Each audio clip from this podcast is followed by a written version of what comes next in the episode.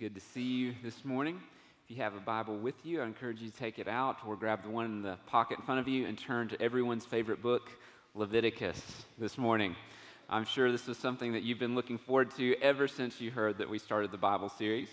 Uh, and as we've been walking through these passages together, Pastor Daniel said this last week, and it's equally true today that this is the time of the year when Bible reading plans go to die, right? This is the Bible reading graveyard when you get into Leviticus and Numbers and Deuteronomy, uh, because we've transitioned in the story in Genesis and Exodus from largely being narratives. They're largely stories about these patriarchs, these heroes of faith, God's work in their life uh, to bring out this people.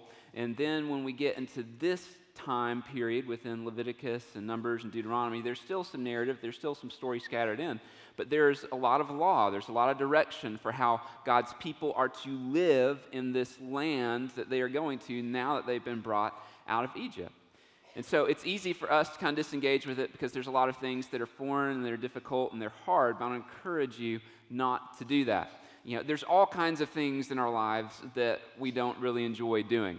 In fact, there are some things that when they get uh, said or you're asked to do might cause like a little pit in your stomach to begin to happen. For some of us, that's uh, doing finances or tax season, right? Like that's coming up. You start getting the things in the mail, and just there's something inside of you like, I do not want to do this. I'd rather hear my nails being scraped across a chalkboard or something like that than to do taxes. Or it could be like diet and exercise. You know, that, that's just, you don't like the sound of that. You don't want to do that. There's something that comes over you. For me, growing up as a, as a kid, as a teenager, the thing that, that I despised, and I know that's a hard word, but it was true, okay? I'm just being honest, was gardening or working in the garden growing up. Uh, I hated it. I did not like pulling weeds. I did not like tilling soil. You know, those green beans were not worth the effort, right? As a child or teenager, it's just not, you know? And so anytime that would come up or come out, I, I hated doing that. And uh, I think a lot of times when we get to books like Leviticus, that same kind of feeling comes over us, right? But here's what I know on this side being an adult, and I still don't love gardening. You can talk to my wife about it. It's not my favorite thing. You know, I you know did a lot of school and worked really hard. I'd rather just buy the groceries or pay someone else, you know, to give me the food from their garden. But I, have come to appreciate vegetables. Like I, I, they're good. I enjoy them. I need them, and uh, and am more open to that than I ever would have been when I was a child. Well, my, my hope and prayer is that as we get into Leviticus this morning and as you read it this week, and I'll encourage you and challenge you, even if you've not done any of the reading plan, jump in this week to Leviticus. My prayer is that you would see Leviticus anew and see that this book of the Bible is a beautiful book full of gospel pictures, gospel truths that help us follow God, help us understand a little bit of the character of God as He is holy. And I pray that it would change your appetite for the book of Leviticus as we get into it. And I can't do that, only God can do that. And so I just want to pray again. Would you just pray with me and ask that God would do that this morning? Father God, I just come and I feel so inadequate, inadequate to, to open your word ever, but especially right now.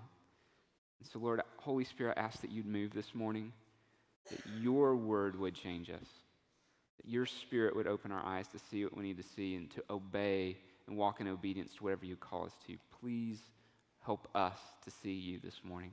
And it's in Jesus' name we pray. Amen. So, our, our journey this morning is to do our very best to give an overview of Leviticus. So I've been giving them a hard time. I need you to help me out. So Pastor Mike had three whole weeks to go through Genesis. Daniel had two weeks to talk about Exodus. I get one week to cover all of Leviticus. Okay? So here we go. We're in this together. It's going to be good. So as we get into the book of Leviticus, obviously there's so much more than we could ever cover in a message. But what I want to try to do is I want to unpack the why behind Leviticus, the purpose of Leviticus, and the why behind why we should pursue Leviticus.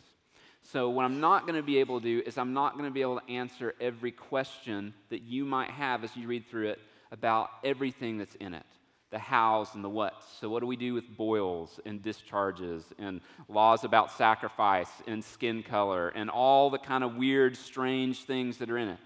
Uh, but that's one of the reasons why we have behind the message. So if you come back on Wednesday night, we can get into more of the whys in the house. That's why we do life group. And I'm sure your life group guide feels extremely adequate to be able to explain everything that happens in Leviticus to you. Uh, but no, it's a great place where we can talk about these things. And as you read it, I would just offer this to you as well. Um, we have notes available on the app that you can download every week. There's a lot more in the notes than what you're going to see this morning. I've tried to put more in there for you, including I pulled out of the ESV Study Bible an outline of the whole book of Leviticus. So if it helps you to see how the chapters are arranged and how the whole fits together, it's there for you. And that's really helpful to me to be able to see kind of the breakdown of what I'm walking through. So all that's available to you as well. So here we go. Leviticus means in Hebrew, and he called. And he called. And this is really appropriate because one of the differences about the book of Leviticus than Exodus and Genesis is that it takes place in one setting of time, as far as we can know. So Genesis spans generations, Exodus spans a large period of time. Leviticus, Leviticus 1 1 and the end of the chapter tell us that God gave all of this law to Moses at the base of Mount Sinai at the tent of meeting. So, this is a continuation of what we've been reading at the end of Exodus about the tabernacle and some of the laws. God's people are still at the bottom of Mount Sinai. They're not going to move from the beginning of Leviticus to the end, they're still there. God's giving them specific laws for how they are to live on the way to the promised land and once they arrive in the promised land. So, that brings up the question as to why. Why is the book of Leviticus here? What is the purpose of Leviticus? How do we frame all of the stuff that's in it together? And the answer is in our big truth this morning, and this is the purpose of Leviticus. God's people pursue holiness because God is holy. So, all throughout your reading in Leviticus, you're going to see two truths God is holy, God calls his people to be holy. And then you're going to see a problem God's people are sinful. And so, what do we do when you have a holy God who calls a people to be holy, but they still sin? And that is the book of Leviticus. God is holy. He deserves to be worshiped as holy. He deserves to be adored as holy. He is set apart. Isaiah 6 talks about He is the holy, holy, holy God. It means He is perfect. He is without default. He is without sin. He is unified, and all that He is is perfect and holy and set apart. Sin is to miss the mark on holiness. So anytime we miss the mark on perfection, miss the mark on God's laws, that's sin. That's, that's rejection of God and who He is. So God is holy and God has called His people to be holy. Well, how do you know that? Leviticus 11:44. For I am the Lord your God.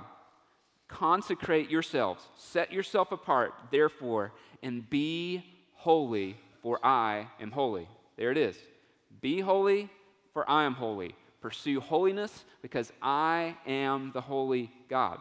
He says it again, Leviticus 19, chapter 2. Speak to all the congregation of the people of Israel and say to them, You shall be holy, for I, the Lord your God, am holy. I, the Lord your God, am holy. You be holy because I am holy. Well, Pastor Paul, what do we do about the New Testament? Because in the New Testament, we're made holy by Christ. So, do we still have to pursue holiness? Do we still have to be holy? Well, thankfully, the Apostle Peter answers that question in chapter 1. This is what he says 1 Peter 1 15 through 16. But as he who called you is holy, you also be holy in all your conduct. This is Peter speaking on the other side of the cross to the church. Why? He quotes Leviticus, since it is written, you shall be holy, for I am holy. God is holy, and he calls his people to pursue holiness. Why? Because he is holy. It should have marked the children of Israel then, and this is really important, church. It should mark Jesus' followers today.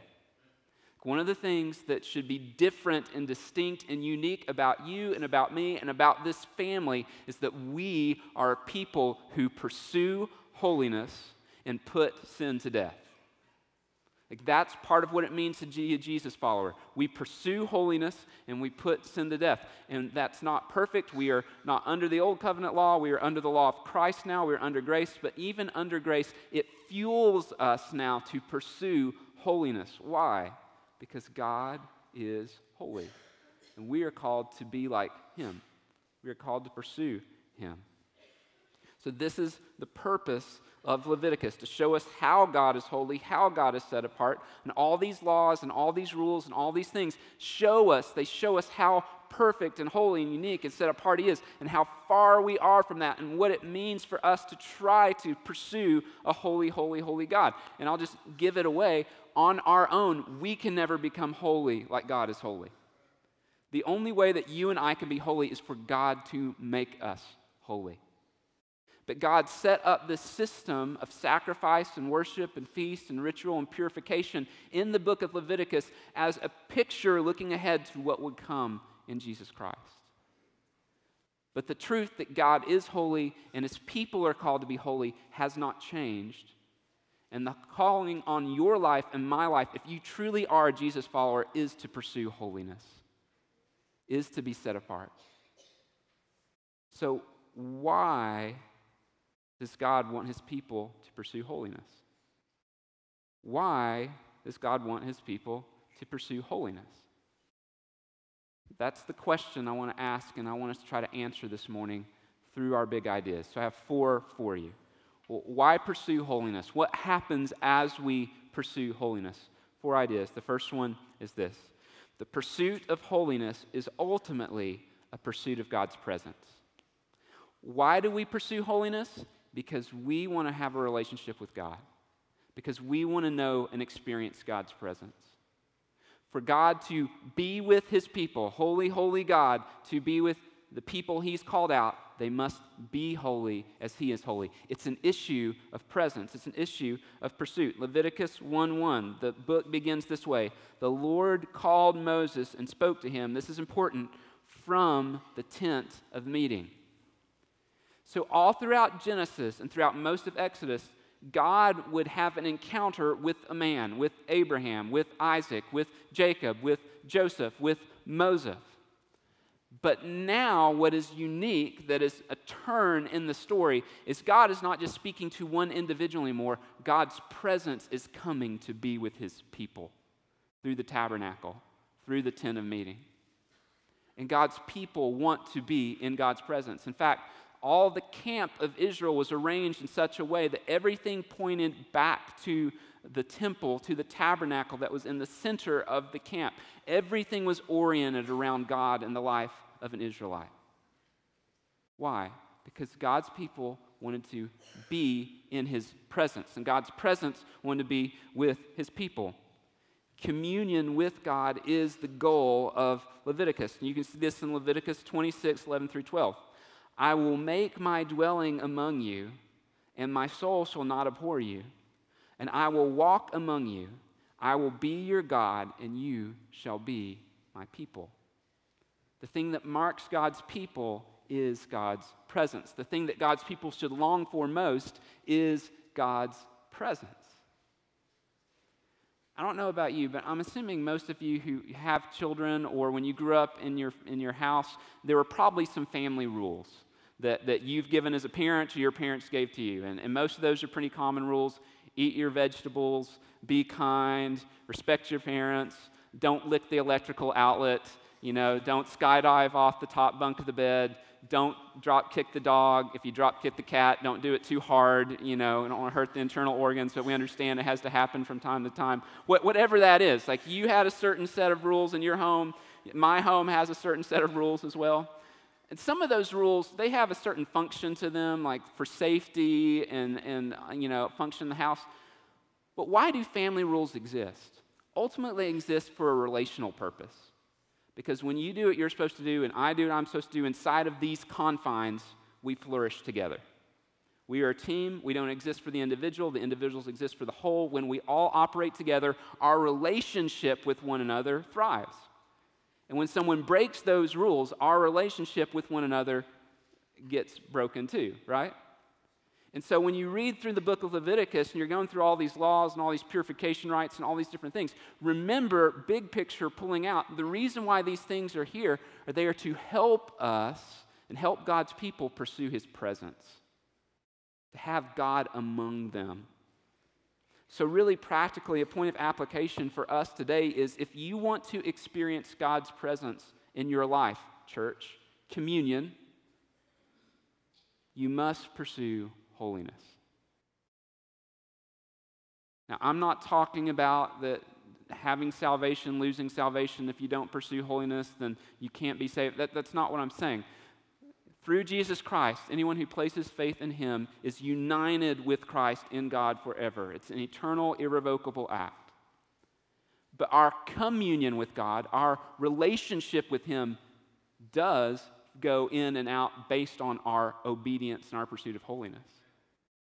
So let me say it a different way. Church, if, you, if you're here this morning and you're a Jesus follower and you feel distant from God, one of the major factors might be sin in your life or a lack of pursuit of holiness.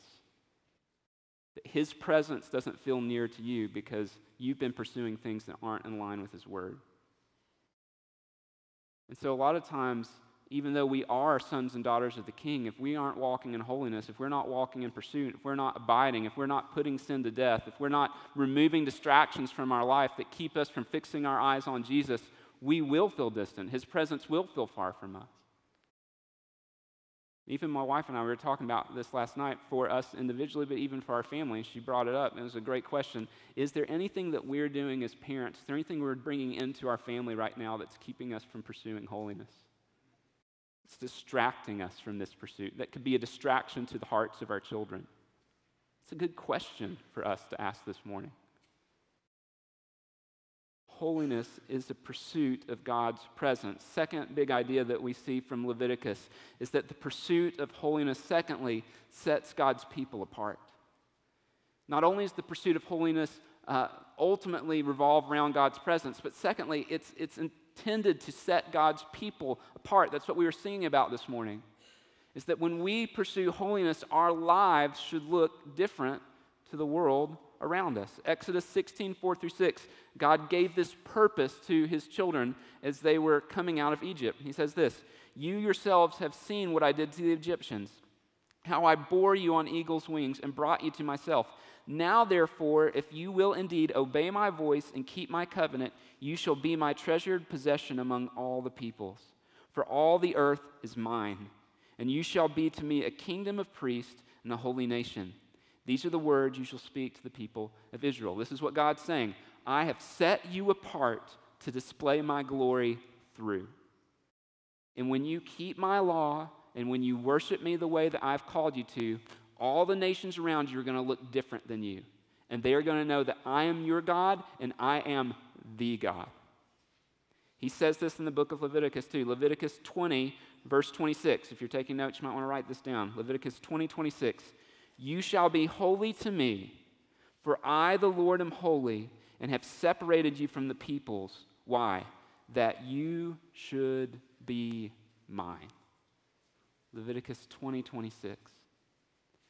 One of the reasons why God's people are commanded to pursue holiness is so that their lives would be set apart from the nations around them. And the goal is that the nations would see Israel and want to worship their God, would see the way they thrive, to see the way that they exalt God, and they would want to be a part of that. You and I are called to be set apart, to stand out. Our lives, our church should look different from the world around us. As I was reading this, I was thinking about uh, an article, an interview I'd watched about a guy named Horst Schulze, who, who led the Ritz Carlton hotels from in the 1990s and early 2000s. And he changed that part of the hotel industry, and Ritz Carlton became known as um, won all these awards for greatest service within the service interest, industry. And the way he did it was he went to everyone a part of who was employed at those hotels, and he said, You know, you are ladies and gentlemen serving ladies and gentlemen.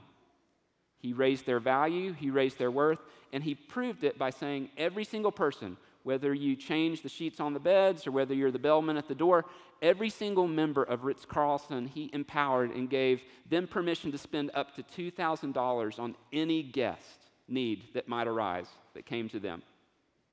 Think about that. Up to $2,000, the bellman can say, Hey, I'll take care of that for you. And so every time a customer had a need and they brought it to someone, they didn't say, Oh, let me go get my manager. They said, I'll take care of that.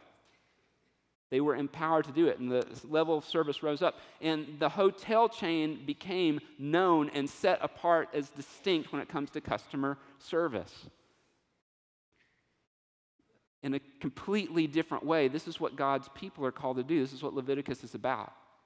The way you operate, the way you worship, the way you go through these things is to be a light to the nations. It's to distinguish you, it's to set you apart so that people would see my glory and want to be a part of my story.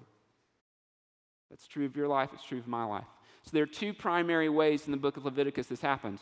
One, the nation as a whole is called to be distinct. And then, second, the priesthood is called to be especially distinct.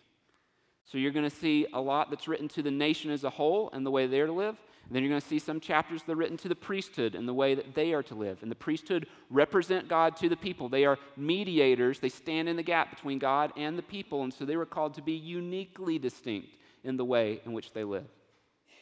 Here's the point, okay? It's like, Paul, why are you talking about all this? Here's the point, and this is important for you and for me. Every square inch of Israel's life as a faith family was called to be marked by holiness. Every square inch. Church family, if you're a Jesus follower, every square inch of your life is called to be marked by the presence, the glory, and the holiness of God. Everything is sacred. Your parenting is sacred. Your work is sacred. It's not just church stuff. Everything we do has a sacred dimension to it. And that's why you've got all these kind of random laws about all these different facts of life. Why? Because God wants to be worshiped in every, every aspect of your life, in my life. And so you're going to see that God cares about the way they sacrifice. God cares about the way they pursue purity. God cares about the way they repent. God cares about the way they treat the land. God cares about the way they treat the poor, the oppressed, the slave. He cares about the way they treat the sojourner, the alien, those outside of Israel who wants to be part of the nation and He cares about the way they treat one another. Why? Because God cares about every square inch of your life. And if you were wondering before this morning, is, does Leviticus have any practical application for my life? You bet it does. Because when you pursue holiness, your life becomes a picture of the gospel to the world. Did you know that Jesus' favorite verse is in Leviticus? Like the verse that Jesus quotes more in the Gospels than any other verse in the New Testament is found in Leviticus 19. Can I read it for you? Leviticus 19, verse 18. You shall not take vengeance or bear a grudge against the sons of your own people, but you shall love your neighbor as yourself. Why? For I am the Lord the most quoted verse by Jesus in the New Testament, straight from the heart of Leviticus. Does it have practical applications pursuing holy for your life and my life? You bet. Because when we will not love our neighbor the way that God wants us to unless we are pursuing holiness. We get it twisted. We say you need to go love your neighbor. No, the way you love your neighbor is by loving God with all your heart, soul, mind, and strength. And the overflow of that is always love for neighbor. Because when we start neighbor first, we'll always twist the definition of love. But when we start with God first, holiness first, we will actually love our neighbor the way God intended for us to love our neighbor. It's incredibly practical. God cares about every aspect of your life. So, how, how do we understand this reading through the book of Leviticus? Well, I have a little illustration that I hope will help you. I, I got from a pastor named Mark Dever, and we have some slides that will help us understand this. So, as you're reading through Leviticus this week, what you're going to see is that God speaks to everything in all of life. So, every single issue, and there's all kinds of random ones you're going to find in Leviticus, he's speaking to everything in all of life matters to God. Let's go to the next slide. So, there's two sets of phrases you're going to see a lot as you read through the book of Leviticus. One is this clean versus unclean. Clean versus unclean most things in the, in the life of an Israelite would fall in that circle in the category of clean. Now, there are some dots outside that circle, and those are the things that were unclean. So, a clean person is not supposed to interact with things that are unclean. And then there's certain things that you can do that move you from the category of being clean to unclean. So you do this thing that makes you unclean, you come outside the circle, but God in his grace prescribes for them once you become unclean, here's what you're supposed to do. You do this thing, this thing, this thing, go to the priest, and then you move back into the clean sphere. So clean versus unclean. And this defined for the children of God how they're supposed to live in all of life. Let's go to the next one. Then there's one other category that we see, and that's common versus holy. So as you read through Leviticus, you're going to see what is common versus what is holy. Most things in life were common, only few things were holy, and holy things were always clean things. So, all throughout Leviticus, it's going to talk about what are the things that are holy unto the Lord, and what does it take for something to be holy unto the Lord. But here's the big takeaway that I want you to, to get as you read through Leviticus something that is unclean can never come in contact with something that is holy. And anytime there's major prohibition, anytime someone loses their life, there's major consequence, it's almost always revolved when something unclean comes in contact with something that's holy. Holy things cannot be unclean, unclean things can never come in contact with things that are holy. So, why are you showing me this? Because as you read through Leviticus, you're going to see these phrases a lot common versus holy, clean versus unclean. Why is all that there? It's there to help the children of Israel to know how to worship God in all of life, how to reflect Him to the world. And you and I are called to do that. He does that for the people, He does that for the priests. So, a couple points of application, then we'll move on to the next idea. One is this God is indifferent about nothing. All of life matters to God. Every single aspect of your life matters to God. Every single aspect of your life is an opportunity to worship God or to run from God, to disobey God.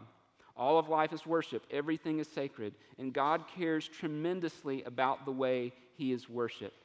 He cared about His holiness then, and this is important. He cares about His holiness now. And he cares about the way that we view him as holy now. And as you read through Leviticus, one of the things you're going to see is how God is holy and set apart. So that leads us to the third big idea. The pursuit of holiness reveals the seriousness of our sinfulness. The pursuit of holiness reveals the seriousness of our sinfulness. So, as you go through the book of Leviticus, what you're going to see is that God is holy, God's people are called to be holy, but there's this problem God's people sin. Again and again and again and again. And what we see as we read through Leviticus is that our sin is serious. It's a big deal. Sin, one, it separates us from God's presence. It separates us from his presence. Leviticus 26, 17 says this I will set my face against you. This is when they sin against God. This is a warning to them. And you shall be struck down before your enemies. Those who hate you shall rule over you, and you shall flee when none pursues you. Here's what he's saying If you sin against me, if you break my laws as a people, my presence will leave your midst. Ultimately, Leviticus 26 says, in exile. If you do not turn, if you do not worship, if you do not continue to pursue holiness, I will remove my presence from you. And friends, again, when you and I are living in sin as Christians, God's communion with us is removed. His Spirit, while we're still believers, still followers, nothing can separate us from the love of Christ. Our relationship with Christ is hindered because of that sin. Sin separates us from God's presence. Second, sin's a constant reality that we see in Leviticus. There are sacrifices happening all the time for every single sin. And not only are sacrifices happening all the time, there's so much sin going on that chapters 4 through 6 address unintentional sins. So God even recognizes that there's going to be times when you are going to commit a sin that you don't even realize you're committing. And what do you do when you realize you committed a sin that you didn't realize you were committing? Well, God tells them how to deal with that. It's not just that we sin by willful action, we disobey God's law all the time. We are not even aware of it. That's how broken we are apart from God, how much we need God. But third, we see that sin comes at great cost. Throughout Leviticus, sin comes at a great price. There are two narratives, two stories in Leviticus. And those two stories, there's death in those stories of individuals who break God's law and they die. And the reason those two narratives are there to show the severity of our sin, the depth of our sin, our need for a Savior. But not only do we see those stories, one of the pictures that you're going to see a lot as you read through Leviticus is you're going to see that there's bloodshed happening all the time. All the time. We, we can't even comprehend what that's like. That every time sin happened, there was almost always a sacrifice that had to accompany it. One of the things that's really important as you read through Leviticus to note is that when the people came before the priest to bring their sacrifice for sin, guess who had to kill the sacrifice? It wasn't the priest, it was the person who committed the sin. The priest would take the blood, take the sacrifice, and do the right things with it. But, but listen, wrap your mind around this. Every time you sin against God, you have to take an animal that is living and take its life by your own hand. That's how serious our sin is. Every single time, life has to die because of that sin, your sin and my sin. Can you even imagine what that would be like? And it was a constant reminder to them of the severity of what sin is. And in our day, in our culture, it's easy to gloss over. For the children of Israel, they couldn't pass by it, it was everywhere. Why? Well, in Leviticus 17, it says this For the life of the flesh is in the blood, and I've given it for you on the altar to make atonement for your souls. Why? For it is the blood that makes atonement by the life. Here's what he's saying the only way we can be made atoned at one with God, our relationship with God to be restored, to be back in his presence, is something has to die. More plainly in the New Testament, the author of Hebrews will say it this way in Hebrews 9 22. Indeed, under the law, almost everything is purified with blood. And without the shedding of blood, there is no forgiveness of sin. So, the pursuit of holiness, trying to be holy before God, reveals the seriousness of our sinfulness. And for the people of God, they saw this day after day, week after week, month after month, year after year, that animals would have to be killed and sacrificed on behalf of their sin. What do we do with that? What do we do with the gravity of our sin?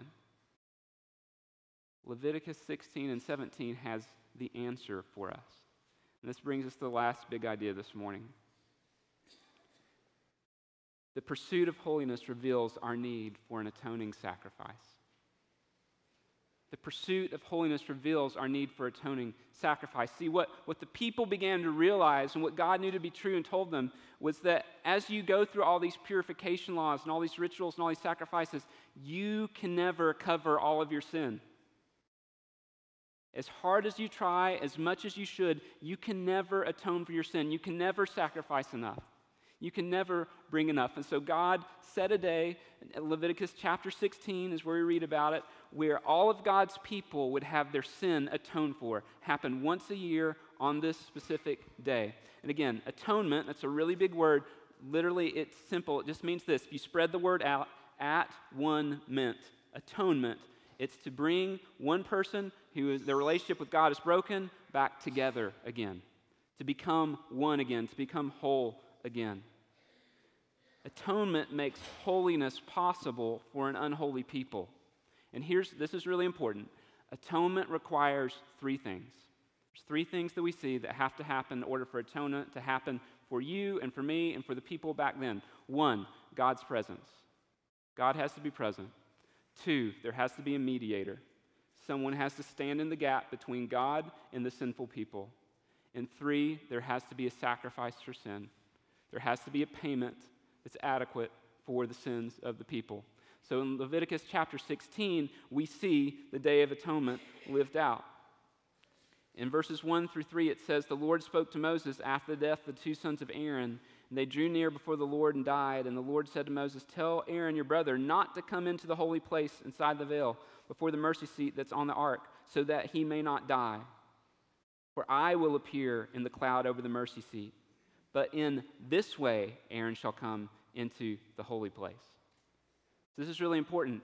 Aaron, even as the high priest, could not go into the presence of God except in the right way at the right time. God's presence was first. So the holiest of holies represented God's presence. That's number one. Number two, you had to have a mediator. The mediator was the high priest. And so as you read through Leviticus 16, what you see is Aaron, as the high priest, he would come and he had to bring a bull that he sacrificed for his own sin. Then he could come into the holiest of holies to be able to sacrifice for the sins of the people. The high priest could not atone for the sins of the people. Only God can attend, atone for the sin that's been committed against him. God is the one who centers around. So you have God, you have the high priest, and then you have the sacrifice. Verse 15 Then he shall kill the goat of the sin offering that is for the people, and bring its blood inside the veil, and do with its blood as he did with the blood of the bull, sprinkling it over the mercy seat and in front of the mercy seat. Thus he shall make atonement for the holy place, because of the uncleanness of the people of Israel, and because of their transgressions and all of their sins. And so he shall do from the tent of meeting, which dwells with them in the midst of their uncleanness. For God's people to be forgiven, blood had to be shed. And so the blood of a goat was brought in before the people and was slaughtered on behalf of the people. Its blood ran out, its body was torn up for sacrifice so that the people could have propitiation. That's a big theological word, so that God's wrath against sin could be satisfied. Friends, in just a moment, we're going to come down to this table. You're going to pick up a cup and you're going to pick up a piece of bread. And that's not representing a goat, it's representing Jesus. When you look at that cup, it's a picture just like the people had to carry that animal in and slaughter at their own hand, that because of your sin and my sin, Jesus' blood was poured out. That bread, that his body was broken for you and for me. See, Jesus is, is the true and better sacrifice. He's the picture that all these pictures point to. Slaughtered for your jealousy, for your anger, for your greed, for your lust, for your idolatry, for mine, our unforgiveness, our bitterness. His body was broken, His blood was poured out and shed for you and for me. But not only is there a goat that's, that's slaughtered on behalf of the people, there's one other goat that we read about, and it's called the scapegoat. And the scapegoat, the priest would come, they'd lay hands on the scapegoat, and the scapegoat would then be sent out of the camp. And it was a picture that because of the blood that had been spilled, that the sins of the people were being taken outside the camp. They were gone. It's done. Sin is removed. It's atoned for. Presence of God, a mediator, the high priest, and a sacrifice to make all that possible. This is the good news of the gospel. Jesus is the atoning sacrifice for the sins of the world. Your sin, my sin, their sin.